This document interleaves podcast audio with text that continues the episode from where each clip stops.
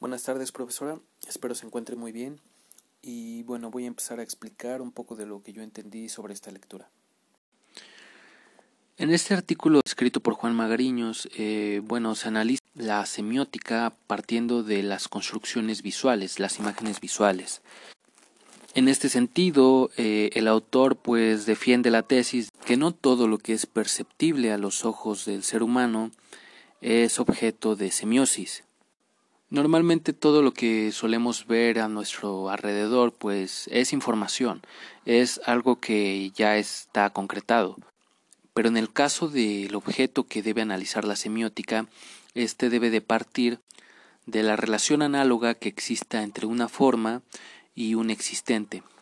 Magariños dice que para que podamos nosotros realizar un análisis semiótico que se fundamente en algo concreto, algo que realmente tenga esa relación análoga con el objeto, eh, debemos considerar eh, primeramente el razonamiento plástico, que eh, este más bien sería como esta imagen visual que parte de esas cualidades que caracterizan al objeto, ¿no? digamos un poquito volviendo a esto de que el objeto si es blanco, o, si el objeto tiene determinadas formas o coyunturas, podemos de alguna manera determinar en un primer momento su forma.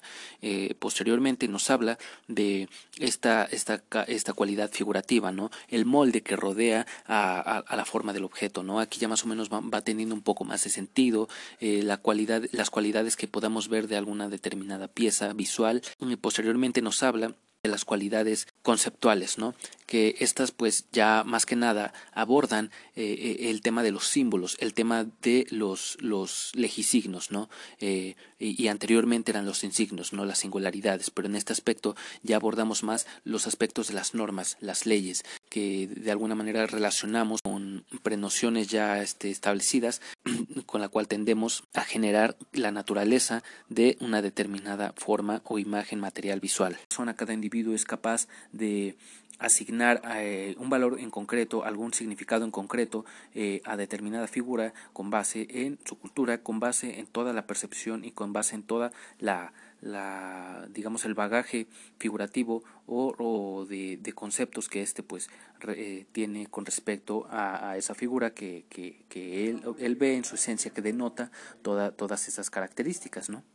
Ahora, el autor también defiende la necesidad de, proteger la estructura eh, visual que estamos analizando. Y con ello se refiere eh, más que nada a eh, tratar de mantener esta estructura, esta forma este sostén que, que, da vida a las interpretaciones, ¿no? Digamos, todos los elementos, eh, digamos, culturales, todos los elementos artísticos visualmente perceptibles que se lleguen a, que, lleguen a cubrir al sostén, al soporte, pues va, van a ser los que van a dotarlo de significado, más no van a usurpar por sí mismos eh, la, la, esencia del sostén o del soporte, ¿no? Hay una infinidad de interpretaciones, pero en esencia la figura, el sostén, el soporte, la estructura sigue eh, teniendo esta base.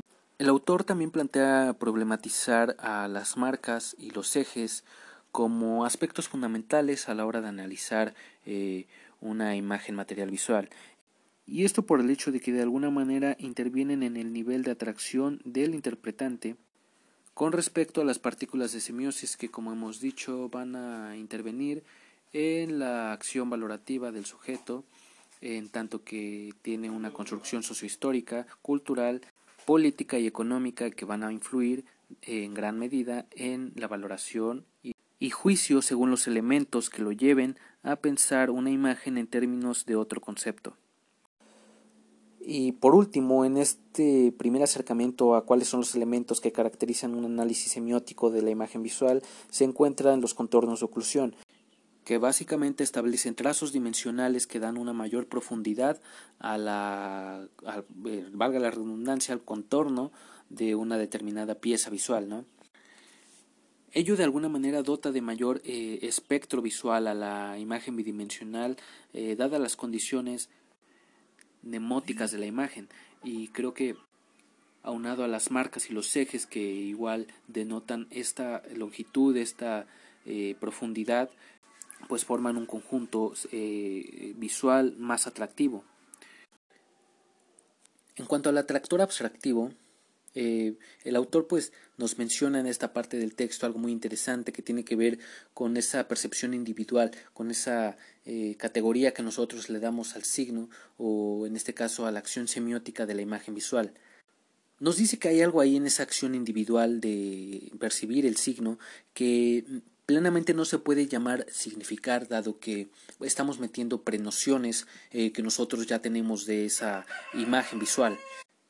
En este sentido, significar o referirse a parte de una experiencia que no es compartida, algo que no es eh, un legisigno, plenamente entra en la categoría de las abstracciones.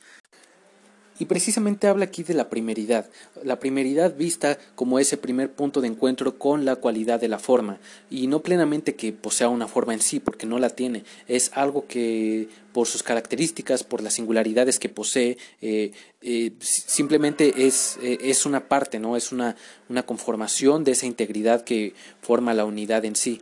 ponía el ejemplo del color púrpura y el color, este, un color derivado de estos colores rojo y azul, y creo que se entiende muy bien esa parte. Y bueno, por último ya son las acotaciones de cómo se desarrolla un, este proceso, ¿no? Todo lo que ya he explicado hasta ahora, eh, que es pues básicamente la, la, abstracción de todas estas semiosis que integran una sola unidad, eh, conformadas por los signos figurativos, los signos eh, plásticos y este, los signos conceptuales. Y finalmente hay una cosa que no me queda muy clara y es si las imágenes imaginarias son objeto de semiosis por el hecho de que constituyen o pueden constituir una forma eh, que puede dar paso a, a otra idea, como si fuera un rema. ¿Es, ¿Es así, maestra?